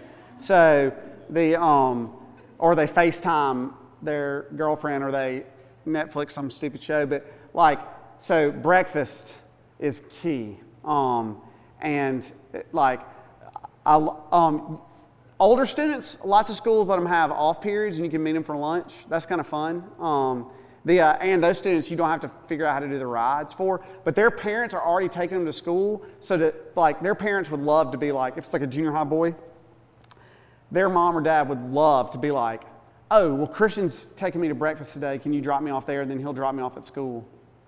Oh man, the mom would be like, uh, yes, like, let's go. So breakfast is breakfast is clutch because lunch lunch is for senior pastors. All right, um,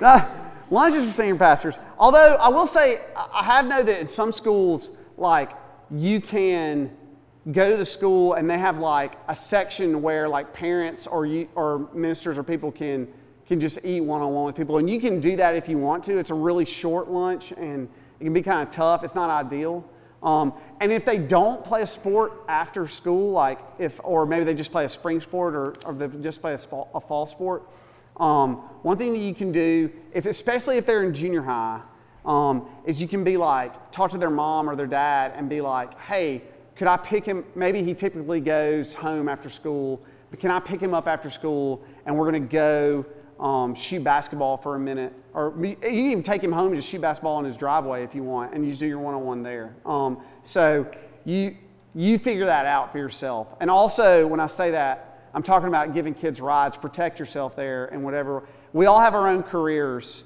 and our careers can be thrown away at any moment and not even for real things sometimes although oftentimes for real things um, but just i'll gamble with my career and you gamble with yours with your you know with your so with your ministry life. So but so be careful about that. But breakfast is like where i get it's it's the place to be. So um, that's a really good question though.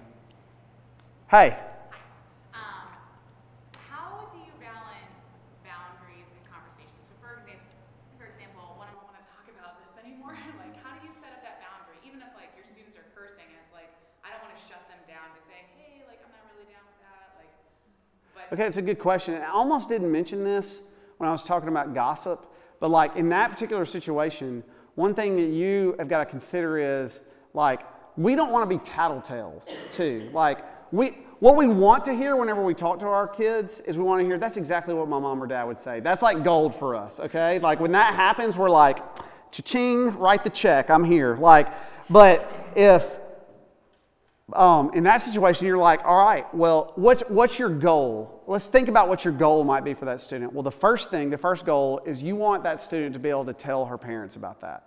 All right, as frightening as that sounds, that's the goal. All right, because look, what are we trying to make? All right, we're trying to make Christians. Right, we're trying to make, we're trying to like make Christians, and Christians are not people like I'm not a Christian because I have someone watching me all the time, and when I mess up, they force me to um, go and confess. No, I'm a Christian because I confess. I have to have agency over my own confession and over my own repentance, right? I have to repent, I have to have, and I have to do it, all right? It's not really confession, it's not really repentance, it's not really forgiveness if someone's making me do it, all right? So in this situation, what you got to ask yourself is this how can I convince this girl that the best thing for her life is to tell her parents that she's in a compromised relationship with her boyfriend? is that my first goal? Because I feel like my first goal would be because her parents' solution for that was to put her on birth control. And so, Oh my. Yeah, Well, so I like- all right. So I was going from the I was going I was going from the presumption that this was someone in your church and that their parents were Christians. No, oh, they go to church regularly, but they don't know Jesus. Okay, fair enough. So I they. think my first like goal is to help her understand why God created sex and why. Yeah. Well. Okay. That's a little more fundamental. That's good. All right. So I made some presumptions I shouldn't have there. Um, yeah. So yeah, we've got to talk to her about why why that is bad. Okay. Like why sex before marriage is just writing an emotional check um, that you, you can't cash, um, and why it's just it's just going to it's just going to hurt her. So we've got to get her to understand that. All right. Um, but we also have to get her some kind of support that will help her, you know, make those decisions. And maybe that support is you. Obviously, I guess it's not going to come from the parents, which that is just super disturbing. But um, I know it's really common too. So I'm sure it happens in Montgomery. But, um, but yeah, you know, like we, yeah, you have to do all that. Um, and that's a hard thing. Um, and you're probably gonna have to talk about that a lot. Like that's not go. That's a pretty big deal, and th- it's probably not. You're probably not gonna talk about what she's watching on Netflix very much when you have your one-on-ones anymore. And um, and uh, but you you don't have to make that your whole conversation because that's not her whole life too, right? So, but you can't like the next time you meet with her, you can talk about all kinds of things, but you can't end the conversation without talking about that, right?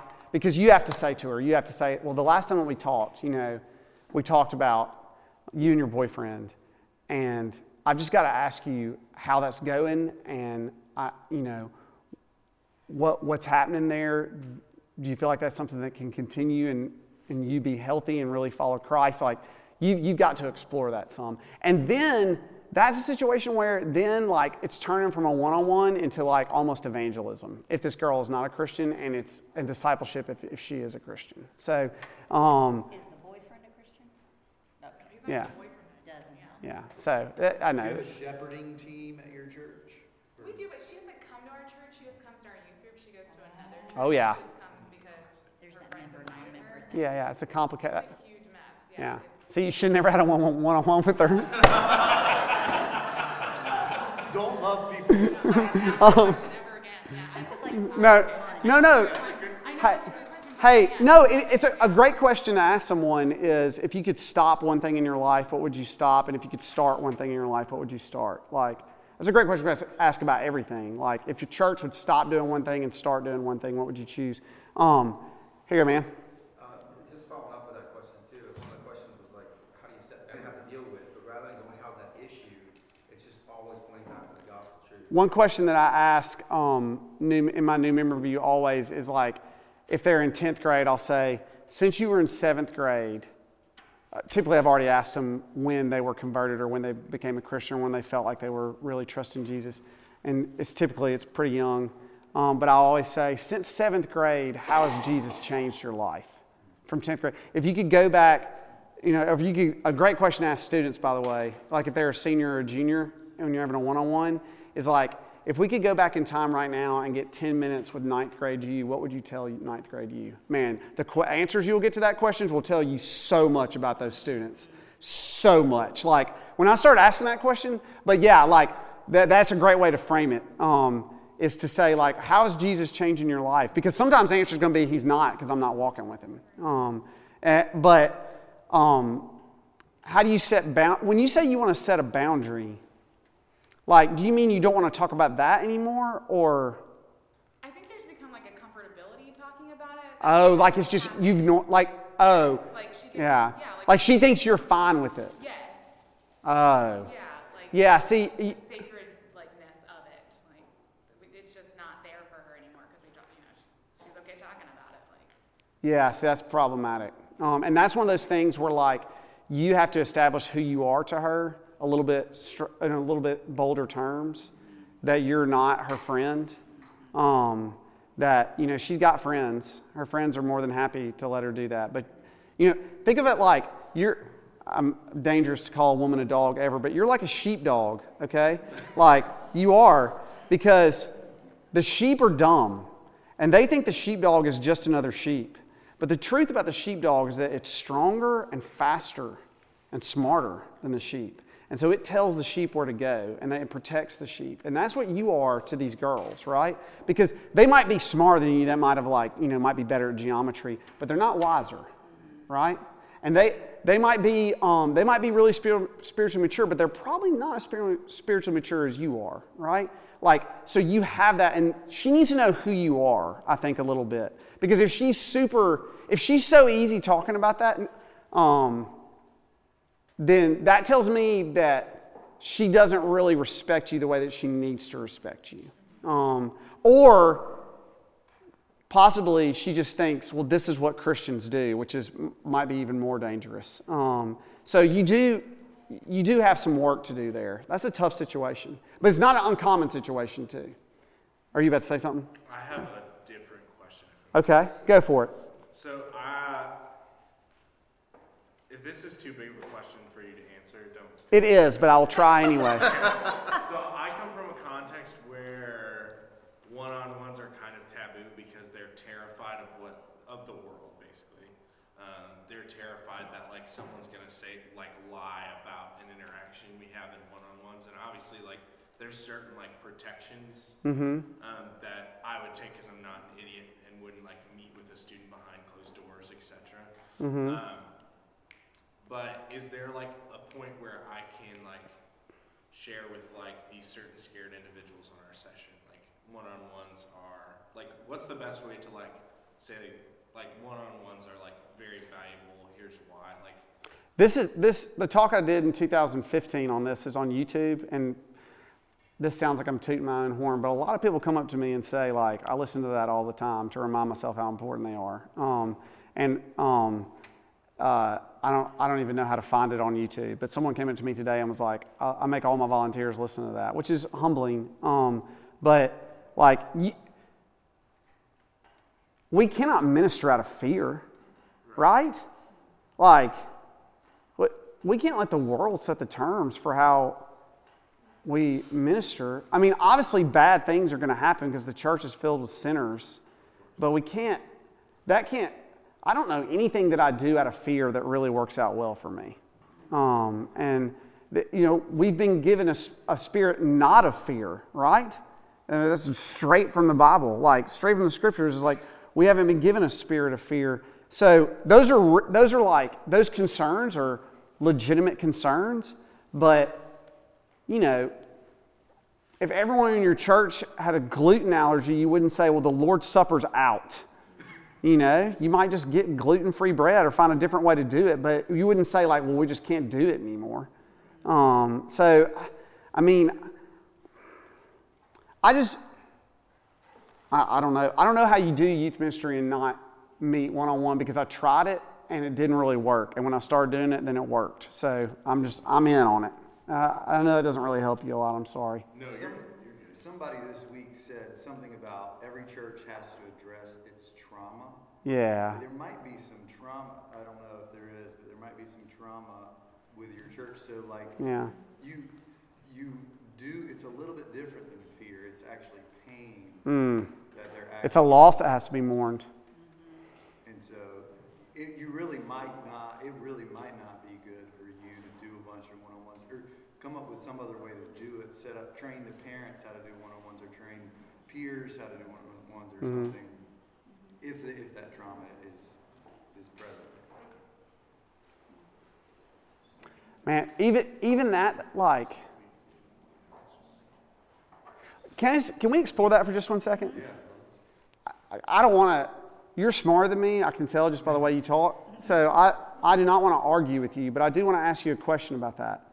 So I went to a church where the senior pastor had an affair and um, left his wife, and the woman he was having an affair with left her husband, and like it really wrecked the church. Um, this is back before I was a minister. Um, like some real trauma happened. Like, but they still hired another senior pastor, and it was still a guy, you know, who was married and could have an affair. Um, like at some point, like, yeah, that was a huge trauma, but like, you know what I mean? Like if someone, I, I know, I'm, all right, I'm gonna be ridiculous. Can I be ridiculous now? Because that's all. Yeah. But like, I know most, probably a lot of the churches here don't do like full immersion baptism, but you know, if someone drowned when we baptize someone, like, would, would we quit baptizing people? Like, I, I don't, like, it just, that just, talk me through that for a second. So last night I was talking with a friend and I said what you said. Uh, God has given us not a spirit of fear. Yeah. Like, we, we can't act out of fear. No weapon formed against us shall prosper. Yeah, And he said, but you're forgetting shrewd as a viper. yeah, Like we, you know, the all of Scripture. It, sometimes I do that. I cherry. My pastor is basically calling me on cherry picking Scripture, and it's a wisdom decision. sure, Likely, you know. So in that case, it would it wouldn't be you don't have a senior pastor because the last one cheated on his wife. Yeah. It would be you're aware that people are going to be nervous. Yeah. about, like the the personality type of the pastor you hire might be different. yeah, And that's going to impact the way that he ministers mm, to the congregation. It's going to feel different to them. So, as a, as a body of local believers, we need to be aware of how that's going to impact our ministry as a people. um, that's a good word. Uh, are there any other questions? I do want to, yes, To tag along with that, one of the things that's difficult is your teaching is leading us, and I'm with you. yeah, The importance of one-on-ones. yeah, Like, senior pastor wouldn't not have it, one-on-one would not have it. I think for a lot of people though, it's more like, you're saying baptism drowning people, I think it's more like, we had candles up, and we used live candles, and we Yeah. caught on fire. So guess what we're not gonna use? Candles. Yeah. We're gonna go battery operated. yeah, And so I think part of the struggle is like when you've had real trauma, yeah, convince people that you need to have a lit candle is a really important and difficult thing. Yeah. That's, I think what he's going with. yeah, I- I think so along with that is Yeah. the training and the equipping of the necessity of it, along with the reality that if there has been a serious trauma that needs to be worked on, you, you can't just say, hey, we need to do this. yeah, So timing, patience, all that stuff, wisdom. Being creative in the way you do it too. What do you What do you mean by being creative? Well, kind of like you were saying, um, you're not going to just lock yourself in a room one on one with somebody, but Eh, Never. yeah. But I mean, do you even go off campus? Maybe you start on campus. Maybe you start. Oh, like they all happen at church, Yeah, maybe you start. like outside in the parking lot, walking Yeah, maybe around, you or start yeah. there, and then you move off as people begin to trust that. You Yeah. Move off campus some. Okay. I don't know. Okay, that makes sense. Just That's like, good. Think outside the box. Um, yeah, they're just. Yeah, I know with our like I'm middle school. Uh-huh. Our middle schoolers start school at seven forty-five. Yeah. Breakfast is out. Oh wait, what? Yeah. so. Uh, I, di- I completely disagree with you. Six forty-five, six thirty, well, except Absolutely. That, except that I got to get my kids to school. Oh well, see, Bummer. yeah, Um, so, but I mean, there are tons of ways to be creative with that. Yeah. You, know? yeah. you just have to see Um, differently. Yes, sir. What do you do for like a senior high boy who's checking out? He's never been there, but he, I mean, you know, physically, he's physically there, but not mentally. Yeah. But he's checking out, and you try to, you know, I try to set up a time with him, talk with him. He's avoiding it, Yeah. you know, and you can just tell he doesn't want to meet. I But- mean, do you? I think you still got to pursue him. Yeah, I know. That's I mean, I- God's call, you're you're the person that God's called to pursue him. It might not be fun. I've done those one-on-ones, uh, several of them actually, um, and he moved there a year ago, and he didn't want to move. yeah. You know, so it's a hard situation. And, But that's why it's so important when you start one-on-ones to talk about them and get them talking about themselves because you know what everyone's favorite topic is? Me. Me is such a fun topic, all right? Like, and even if they don't like you, they like them. They, they like me. And uh, so, like, I'll just talk about me. And so, like, maybe that's the way that you, like, get his, and maybe, maybe you keep it, like, you keep the spiritual part of it real succinct at the end. You'd be like, hey, listen, I'm a pastor. I want to pray for you.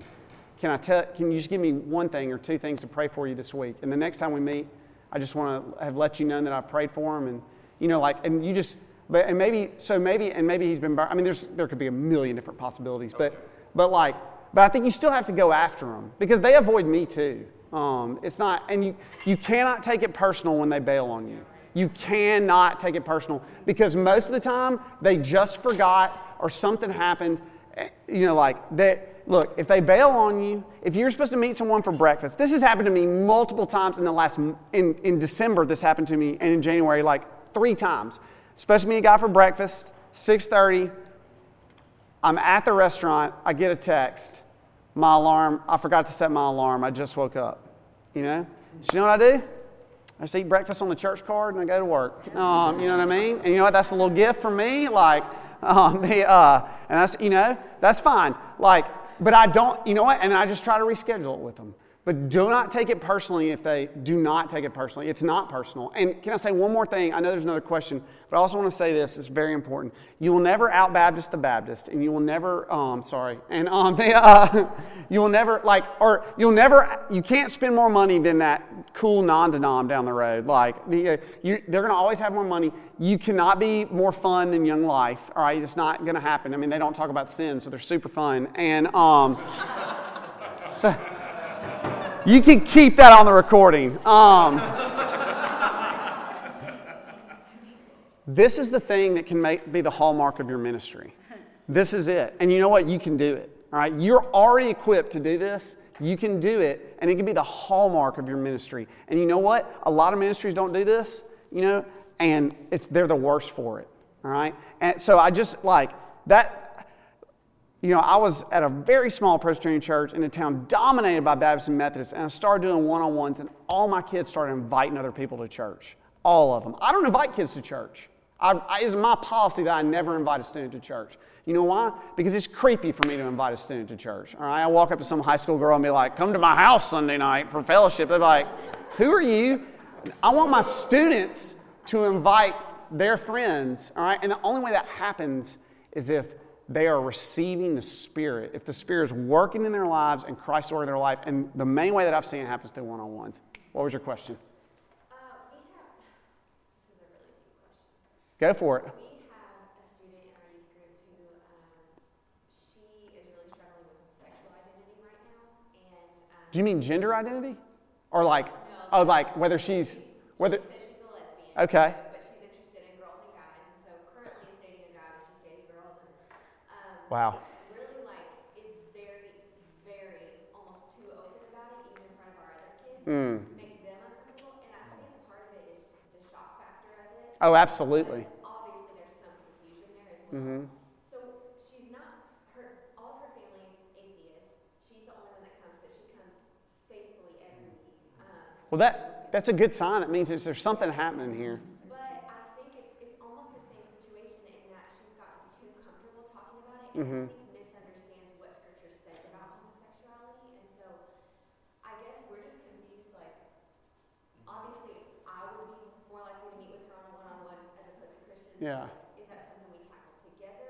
Do we? You No, I think I think it's fine for you to meet with her one on one, and I um, I think I think that's fine. I think um, um, I, I- you, you're exactly who I who I would want. Like you're you're the exact person that needs to talk with her about that. But again, just like with her situation, she needs to know who you are, and maybe she just hasn't like. I mean, some of these kids are like.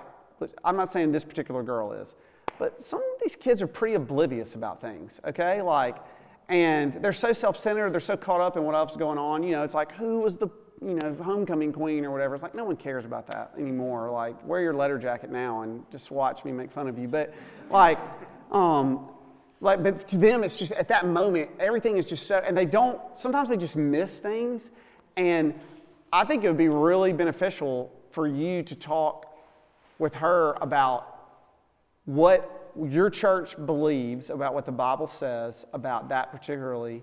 And I think it'd be really good for you to say, and that said, we want you to be here. Um, we want you to be here, but understand this is what we believe. And we love, again, we never want to divorce mercy and truth. Like, we love you and we are here for you. Also, this is the truth of God's word, which is this is what God has designed you this like and designed all of humanity to live this way. Um, this is the best. This is the operating system we are designed to run on.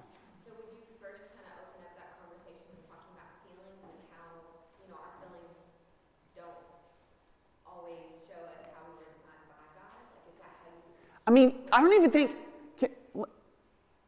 I don't even think. Yeah, I don't even think you. I don't think you have to. Ta- I don't even think you have to take the sexuality sexuality issue first.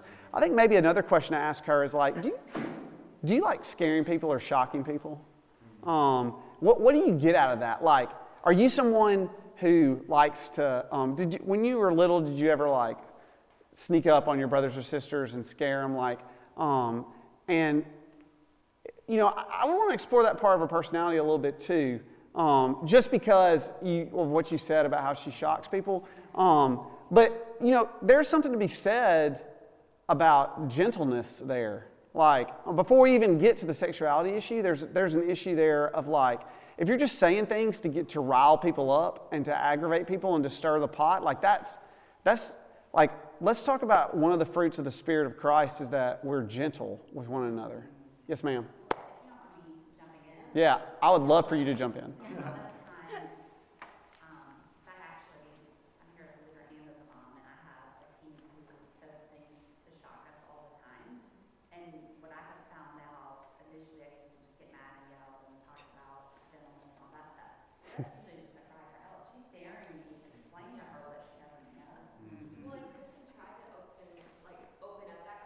A